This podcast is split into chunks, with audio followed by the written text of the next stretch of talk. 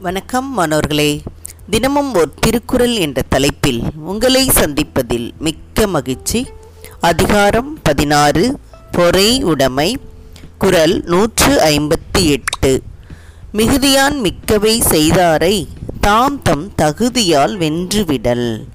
மிகுதியான் மிக்கவை செய்தாரை தாம் தம் தகுதியால் வென்றுவிடல். இதோடைய பொருள் செருக்கு மிகுதியினால் நிறைய தீங்கினை செய்தவர்க்கும் நாம் நம்முடைய பொறுமை என்ற பண்பினால் பொறுத்து கொள்வதன் மூலம் அவர்களை வென்றுவிட வேண்டும். அவர்களை வென்றுவிட வேண்டும். மிகுதி அப்படின்னா இந்த இடத்துல செருக்கு என்று தான் சொல்லலாம். அதே போல் தகுதி அப்படின்னு சொல்லும்போதே பொறுமை என்ற உயர்ந்த பண்பை குறிக்கிறது. இப்போது செருக்கு எதனாலலாம் நமக்கு வருது அப்படின்னு பார்த்தோம்னா கல்வி செல்வம் பதவி திறமை இதிலெல்லாம் நம்ம மேம்பட்டு இருக்கும்போது நமக்கு என்ன வருது? செருக்கு வருது. அப்போ செருக்கு இருக்கிறதுனால அடுத்தவர்களை நம்ம துன்பப்படுத்துகிறோம் அவர்களுக்கு தீங்கு விளைவிக்கிறோம். இது மாதிரி செயலெல்லாம் செய்கிறோம்.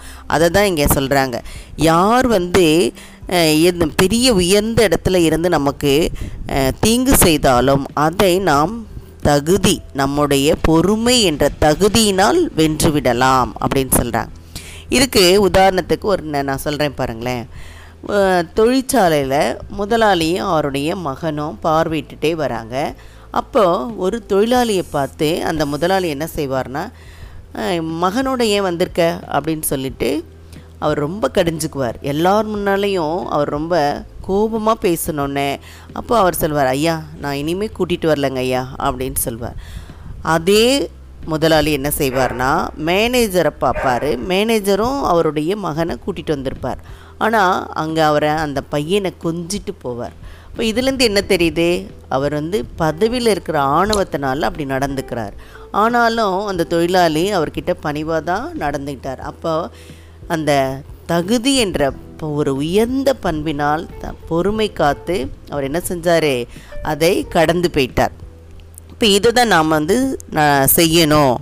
எந்த ஒரு சூழ்நிலையிலும் நம்ம என்ன செய்யலாம்? நேருக்கு நேர் மோதாமல் அவங்கள்ட்ட வந்து படிக்கப்படி நம்ம பார்க்காம படிக்கு படி படி வாங்கணுன்ற நினைக்காம நம்ம பொறுமை என்ற ஒரு பண்பினால் கடந்து போகலாம் அப்படின்றத மீண்டும் மீண்டும் இந்த அதிகாரத்தில் சொல்லிகிட்டே வராங்க. நாமும் பொறுமையோடு இருந்து அனைத்து தீங்கையும் கடந்துவிட வேண்டும் என்று கூறி உங்களிடமிருந்து விடைபெறுகின்றேன். இதை வழங்கியவர்கள் ஐடிடி திருப்பத்தூர் மற்றும் இரா வனிதா தமிழாசிரியை காரைக்குடி. நன்றி நன்றி மாணவர்களே நன்றி.